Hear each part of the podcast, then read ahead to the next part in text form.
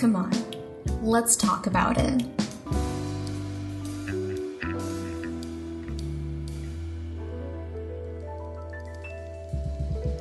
大家好，欢迎收听 Talk to Me，女人们来谈谈。我是瑞莎，我是蛋姐。好的，我们将透过这个 podcast 来跟大家谈谈所有关于女人们的一切，还有我们会会关注时事新闻。如果你有问题想要我们解答，欢迎私讯我们的 IG。那我们想要先来自我介绍一下，我们两个其实是姐妹，虽然我们有同样的生长背景，但是我们两个是完全不一样的人。首先呢，我是个理科白痴，但姐姐呢，你是什么系的？我现在是呃，去年医学系刚毕业。没错，一个人是。非常极端的科学理化性哎，我现在我已经完全不知道三类人要怎么，好像三类好，一个完完全全的三类人，生物，然后生物，对生物，生物比较好像好像蛮生物的，对，然后我就是一个一类人，我社会组的，所以我们两个呢，就是从高中选组这个地方开始，就是蛮差的，蛮开的，没错，所以呢，我希望就透过我们两个这么截然不同的个性，可以讨论出一些。火花可以可以带给你一些可能，嗯，比较不同的观点，可能对于同一件事有些不同的观点。然后呢，想要也想讲一下，就是嗯，为什么我想开这个 podcast，其实是我的主意，因为我很喜欢聊各种东西，然后我常常觉得。在我跟朋友们聊天过程中，觉得我们常常聊到一些东西是真的很值得记录的。然后，同时我跟姐姐又都还蛮喜欢女性主义这件事情，然后我们也希望能透过这个 podcast 让大家更了解女性主义。因为女性主义其实在很多欧美国家已经算是还蛮发达、也蛮有讨论度的，但是感觉在台湾呢，呃，女性主义的概念好像还是没有那么的，嗯，没有那么的。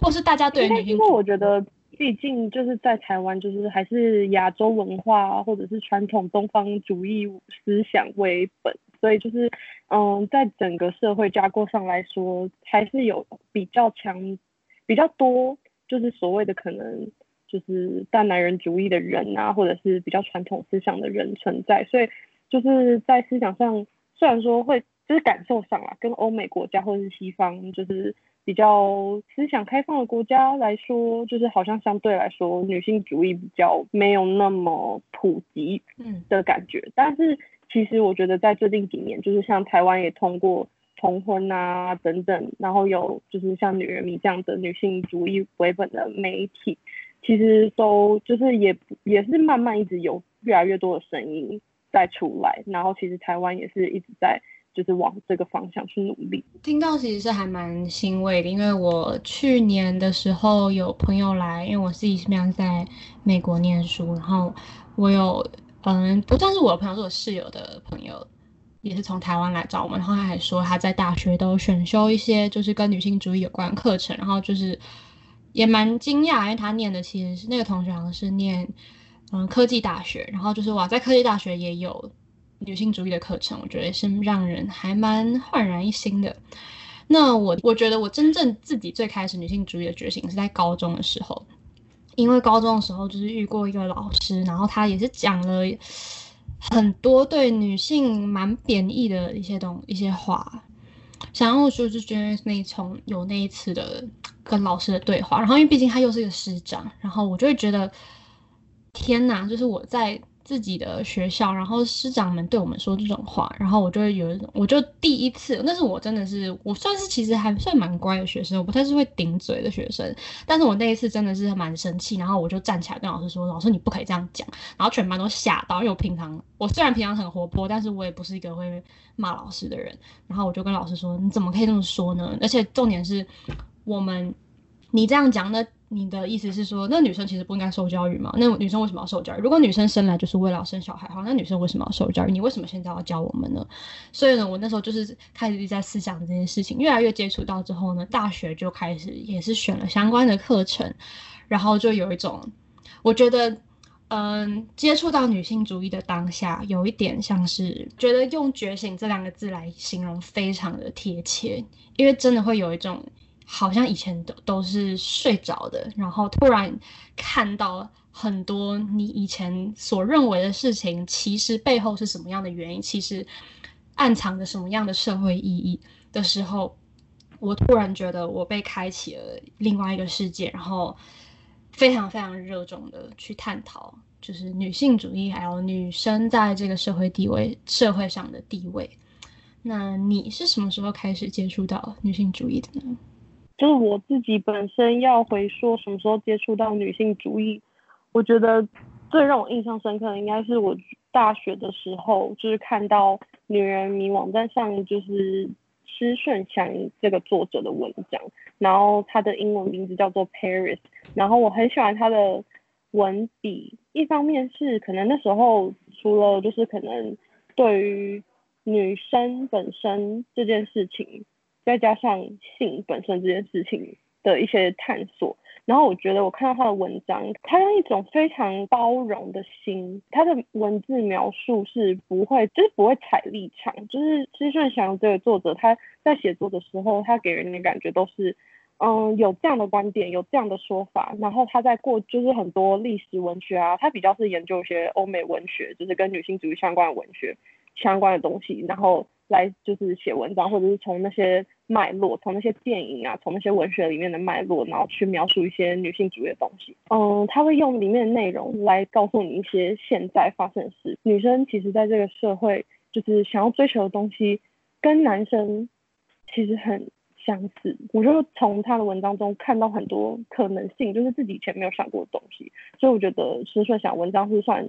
对我，我对于女性主义的觉醒。那在这之后，就是我参与一些呃很多女人民有办过的活动啊，然后再加上自己就是现在就是最近也听了很多 podcast，其实就是有很多女生都出来做发声，就是出来讲很多她们自己的故事。我觉得都看到很多女生在这个世界上可以做很多事情的可能性。其实自己真的在以前都没有想过，像我也是自从你跟我说到女人迷之后，我才知道原来。台湾有一部分的，也有也有一个公司，有一个嗯媒体，是专门是在为女性发声。那我们也想讨论到说，女性主义到底在探讨什么呢？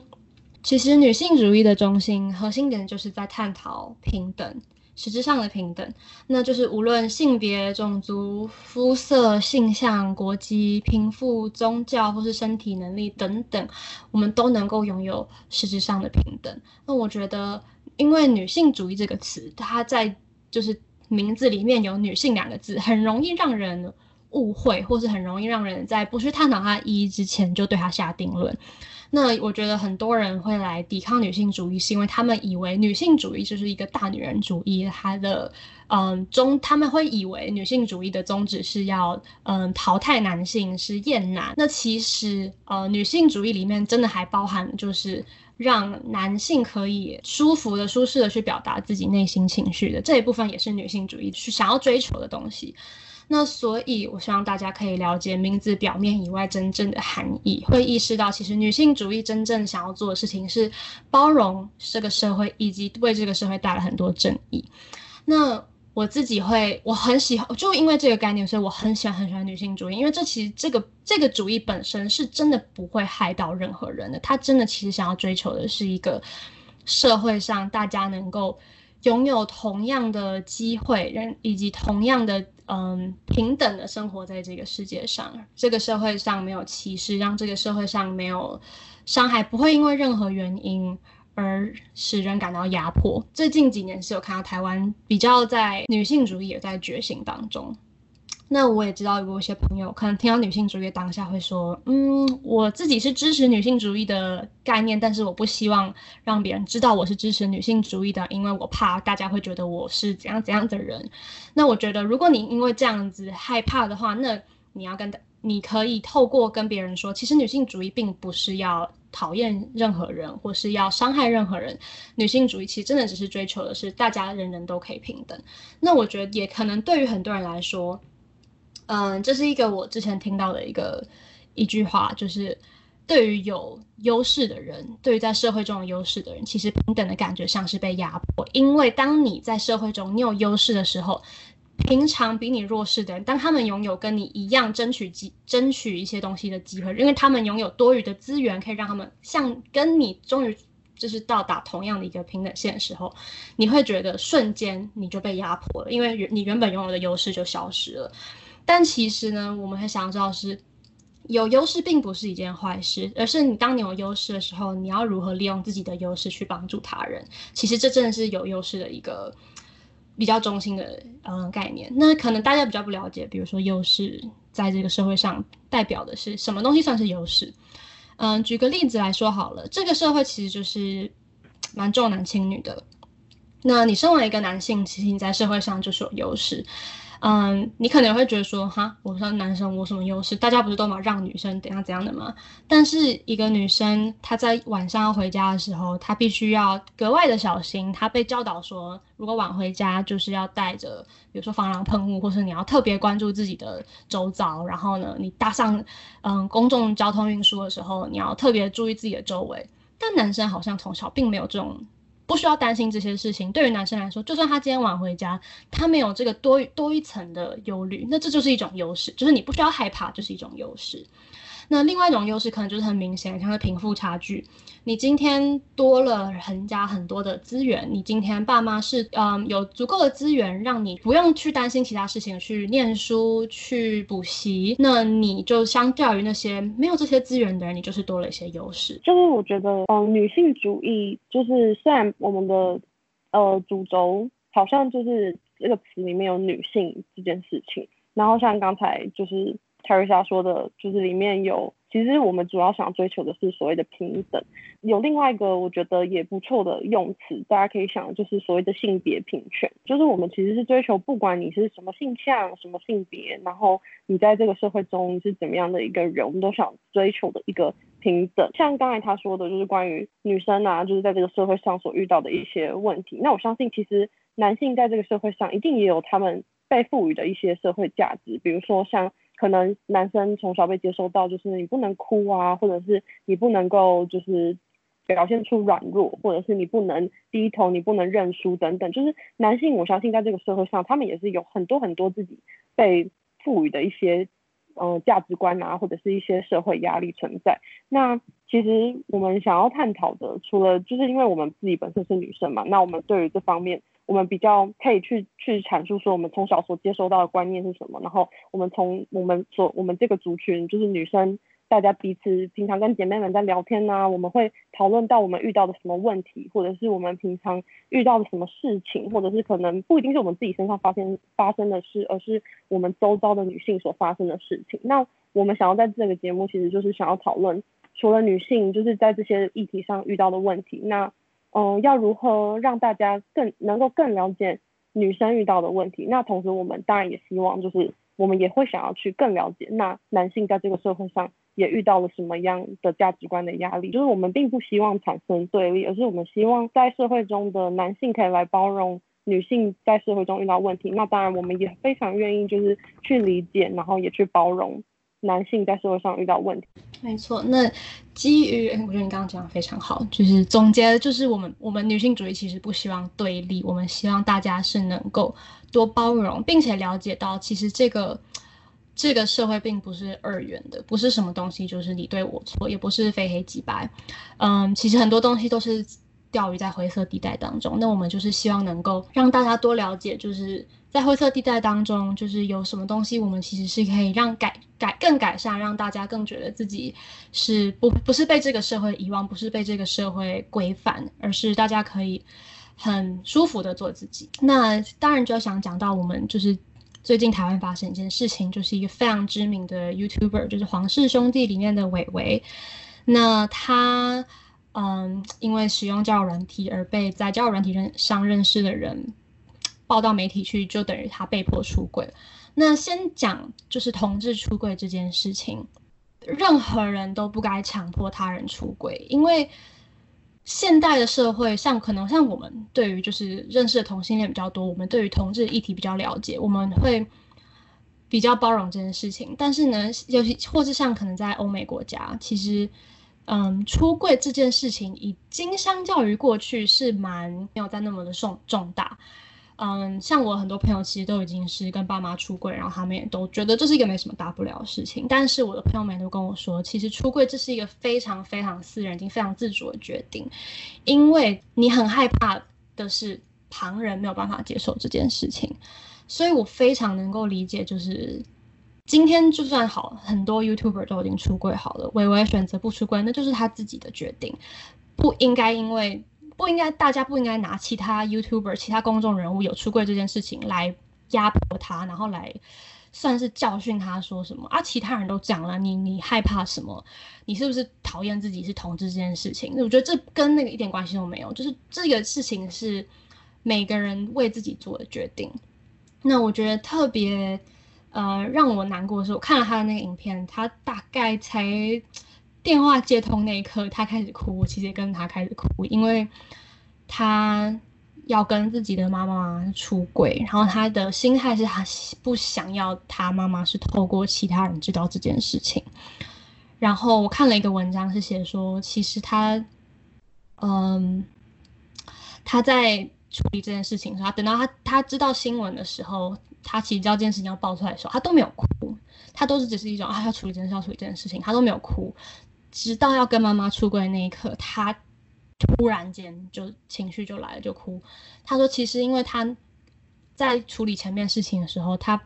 对于嗯外界的舆论，对于外界的看法，他并他可能已经习惯了，就是当 YouTuber 当三年了，酸民的留言看多了，可能比较没有那么，就是可能就是攻击也是受到习惯。但是当他面对上司他他最在乎，而且是一个照顾他、他很爱的一个人的时候，他。”那时候当下瞬间是很害怕，会不会今天他讲这件事的时候，他爱的人就要遗弃他？那我觉得这就是其实大家决不决定要出柜的一个很大的原因，就是因为毕竟你是蛮冒险的在做这件事情。因为他是一个公众人物，所以他今天可能背负着很多，就是因为哦他的粉丝啊，比如说他呈现出来的形象等等，就是他。他嗯，就是有有一个论点是说，其实他今天就是会遭遇到这样的事情，就是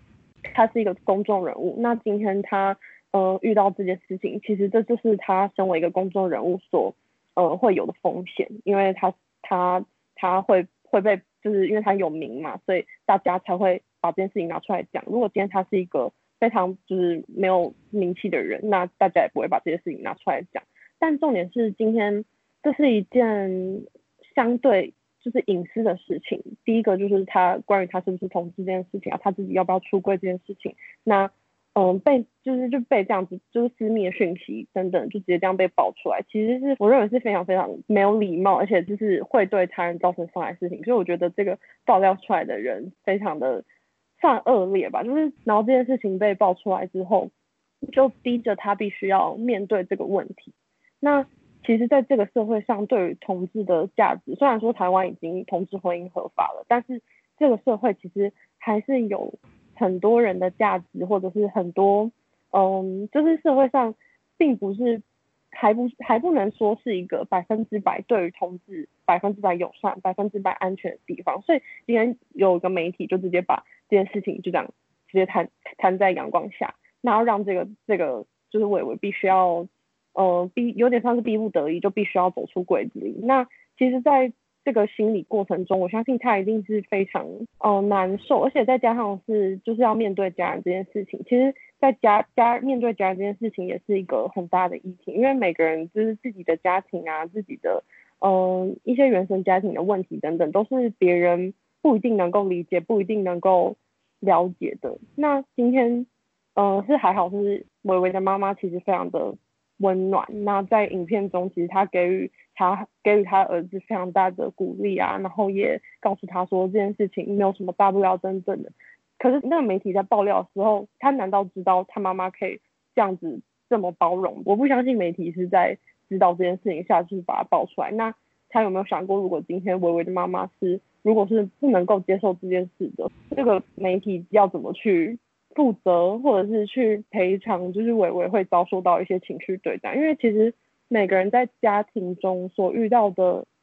很多的情绪问题啊，或者是很多自己原生家庭的问题，其实往往都是就是让一个人最容易受伤，影响这个人最大的一个一个部分。的确，而且我觉得我当下其实他出这个影片的时候，我以为他会为他没有出柜这件事情道歉，然后我很害怕他会做这件事情，但后还好后来他没有因为他就是不出柜这件事情道歉，因为我觉得他真的要不要出柜这件事情。不该是他人决定，他这是他为自己做的决定。那别人不应该批评他选择不出轨这件事情。那再来就是讲第二点，就是关于他约炮这件事情，他是有为这件事情道歉。那我们来谈一下，就是约炮跟使用教软体的这个文化，感觉上大家好像还是蛮。不能接受约炮这个文化的，就是可能如果听到你的朋友们有在约炮，大家可能就是一个哈怎么会这样，好像就是很见不得人，然后好像是很就是羞羞脸的感觉。我之前有看一些电影，有看一些书，其实对于异性当权的社会，好了，如果你不就是使用交友软体，是对于同志们来说，能够确保自己能够找到的是，也是同样是同志的人的一个方式。毕竟在平常生活当中，其实像之嗯，我也看到泰拉有一个影片，就是同志同同志喜欢上异男，或是同志喜欢上异女这件事情，其实非常痛苦的一件事情。那使用交友软体就能让他们算是避免掉有这种嗯喜欢上自己可就是不会喜欢上的人，避免掉这种痛苦。那所以如果这些这个是能够让这些人来就是寻找喜欢的人的方式的话。那为什么大家要批评这件事情呢？那像是约炮这件事情也是，其实，在嗯欧美国家，约炮文化是蛮兴盛的。那大家也不太会，就是说，就是觉得约炮怎么样？可能大家社会上还是会有一个批评。就是所谓的 slut shaming，那这就是对于性活跃的人的批评，大家就会觉得说啊，这个人就是不检点呐，然后没有分寸啊，就把自己身体乱用这样啊。但是其实是这个会有这种言论，会有这种批评，是这个社会对性的感觉就是非常的约束。其实性就是一个对于身体的自主权。我觉得无论你想要如何使用自己的身体，那都是你自己决定的。但你为自己做的决定。旁人其实真的没有什么话可以说。那我也是可能了解到，因为就是约炮这件事情，还有使用交友软体这件事情，在这个社会上，目前在台湾社会上，目前还是相对来说比较没有被接受的。所以微微会觉得他必须为这件事情道歉。那你的看法是？你觉得他有这个道歉的必要吗？嗯，就是像我刚才讲到这几件事情，我觉得就是，嗯，因为性这件事情本身，其实我觉得就是一件非常隐私的事情。然后我同意你刚刚说，就是性本身其实就是最终讨论到是我们的身体自主权嘛。其实大家对于性最害怕的是什么？就是得性病吧，或者是。呃的，就是可能女生的话，就是怕担心说怀孕啊，会造成很多后续的问题。但是其实现今的，就是医学科技啊等等的，其实都有很多方式可以避免这些事情。比如说，就是做好保护措施啊，做好避孕，然后做好呃戴好保险套等等的，就是有各种保护自己的方式。那其实如果今天避免掉了这些问题，其实我相信大家会追求性。基本上这就是一个人性人的本能，所以说这件事情本身，大家在性的过程中应该都是属都是是想要得到愉悦，想要得到开心的事情。那这件事情本身到底错在哪里？其实我觉得这个社会，嗯，在因为可能过去传统的价值各过去各种。就是其实我好像不管东西方，对于性这件事情都是偏向污名化的，所以大家才会对这件事情有很多的疑虑啊，然后有很多的就是，呃，像你刚刚讲的 slut shaming，就是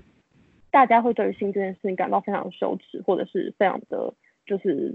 非常的不好等等的。那可是其实回归到本来说，我同意说，就是我同意的点是，性这件事情是非常隐私的，这件事情。但是这件事情并不是错的，这件事情并没有什么，并不是什么坏事。那今天大家有这个需求，那他在一段就是他没有他自己没有一个伴侣关系，那他想要去约炮，或者是他即便有伴侣关系，但是他要跟他的伴侣讲清楚，那他想要出去就是就是他伴侣接受他出去约炮等等，就是我我觉得其实现在的观念其实可以放得很开很开，然后其实现在台湾也有很多的 podcast 啊，很多的人在讨论这方面议题。其实性这件事情本身，当我们越把它污名化，就是我们越越不敢去讲，或者是我们越把这件事情想成是一个坏事，反而我觉得大家越不敢讨论这件事情，越不敢去讨论说如何保护自己啊，或者是如何避孕等等，反而就是才会产生更多背后的问题。那我今天觉得今天微微对他去约炮这件事情道歉，我其实觉得他不需要道歉，因为错的是把他的隐私开诚布公的人，因为嗯。那个人他本身为什么会得到微微这样讯息？那不是这个人本身也在这个交友软体上去，这这个交友软体上面也是要寻求约炮吗？那为什么这个人就是他明明在做一样的事情，而他要把这件事情讲出来？然后为什么媒体要把这件事情讲出来，然后讲的好像这是一件错误的事情？但是其实，呃，这个世界这个社会，我相信有很多人都在约炮。那为什么这件事情要被讲的好像一副是一个罪大恶极的事情，而伟伟一个公众人物需要拿这件事情出来道歉？所以我觉得，嗯，或许在未来我们的节目中也可以讨论更多这这方面议题。但我觉得伟伟在这个部分，其实，嗯，我今天觉得 最心疼的点就是，其实他真的并没有做错很多，就是他没有做错什么事，而是他的隐私被一个就是可能有心人士拿来利用这样。没错，其实这蛮蛮，其实这这整件事情，我觉得，如果以一个很理想的社会来说，哈，我以为是完全不需要站出来讲任何话的，因为他真的没有做错任何事情，他真的其实是真的是可以光明正大的走。如果在一个理想社会里面，然后。像是他信，也不是我不知道他是不是信任这个人，但是就是可能使用这个叫软体，他就是也是信任对方，也是就是同样的尊重这个隐私，但却被对方拿来当成一个消费，拿来当成一个可能他报给媒体就可以赚多少钱的这种手法，其实真的蛮可怜的。那我最后想要用，就是我在也是一个非常有名的 YouTuber 的泰拉，他在伟伟事件发生之后，他发了一篇文，然后他在最后面也在讲到自己的出柜的故事，然后他就说，其实真正让父母伤心的不是小孩子是同性恋这件事情，而是这个将同性恋妖魔化的社会。我相信很多的父母其实是会无条件的爱自己的孩子的，他今天会害怕。小孩子是同性恋，不是因为不是怕小孩子是同性恋这件事情，而是是这个社会对同性恋的人不友善。他害怕的是小孩子现在以这个身份走出去的时候会受伤害，会被歧视，会被讨厌。那毕竟像像嗯泰拉有讲到说，其实他可能小时候在学校被霸凌，然后呢。他也不太敢跟老师讲，因为就是怕说，老师把爸爸叫来学校，老爸爸问说，啊，你为什么被大家欺负？他说，啊，因为我是娘娘腔，他一定会被他爸爸骂。爸爸说，啊，你就不就 man 一点就好了，你就不要那么娘嘛。但是可能其实讲出这句话，父母的心情也就是你被欺负，其实大其实是因为这个社会欺负的就是同性恋的人。那他教导你的方式就是如何保护自己。就是尽量的融入这个社会，但是我们当然这个 podcast 也是讲讲的说，像他也是讲讲说，其实问题不都不是出在于就是自己本身身上，问题是出在于这个社会非常的不包容这些人。这件事情也是让我很难过的是，因为毕竟台湾同婚通过是去年呃立法是去年五月的事情嘛，呃二零一九年五月二十四号的事情。我身边的朋友当然都是还蛮算蛮开放的，然后也都是很了解同性恋的。就是当我看到，呃，我去了伟伟的影片留言下面看，或是其他人的影片留言下面看到，就是还是会有很多反同的人在骂他，在污名化同性恋这件事情的时候，我还是非常的难过，因为就是感觉好像自己还是生活在一个舒适圈里面，同温层。然后大家貌似都是非常，就是我以为我所以为的社会是已经非常接受这件事情，但是我们还有很长很长的一段路要走。那我们能做的就是尽量让教教育更多人，然后去让大家去了解到，去包容这件事情。我觉得其实是就是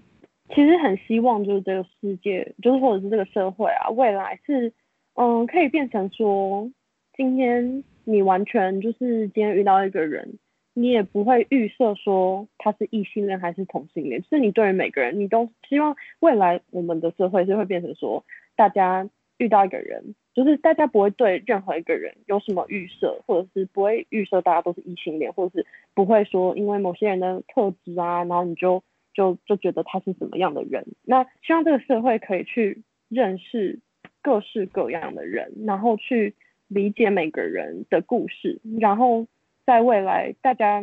可以越来越对每个人都有一个包容的心，然后大家在未来在聊天的过程中啊，或者是在彼此交流的过程中，可以很自然的，就是讨论这个话题，或者是让每个每个同志都不需要再担心说今天自己的身份被发现，或者是今天这个社会。不会接受我这个人。那我们今天就大概讲到这边，希望你嗯有所收获。如果你喜欢这个 podcast 的话，记得在啊记得订阅、按赞，并且留下好评。那帮我们在 Apple Podcast 上按五颗星。那我们下集再见，拜拜。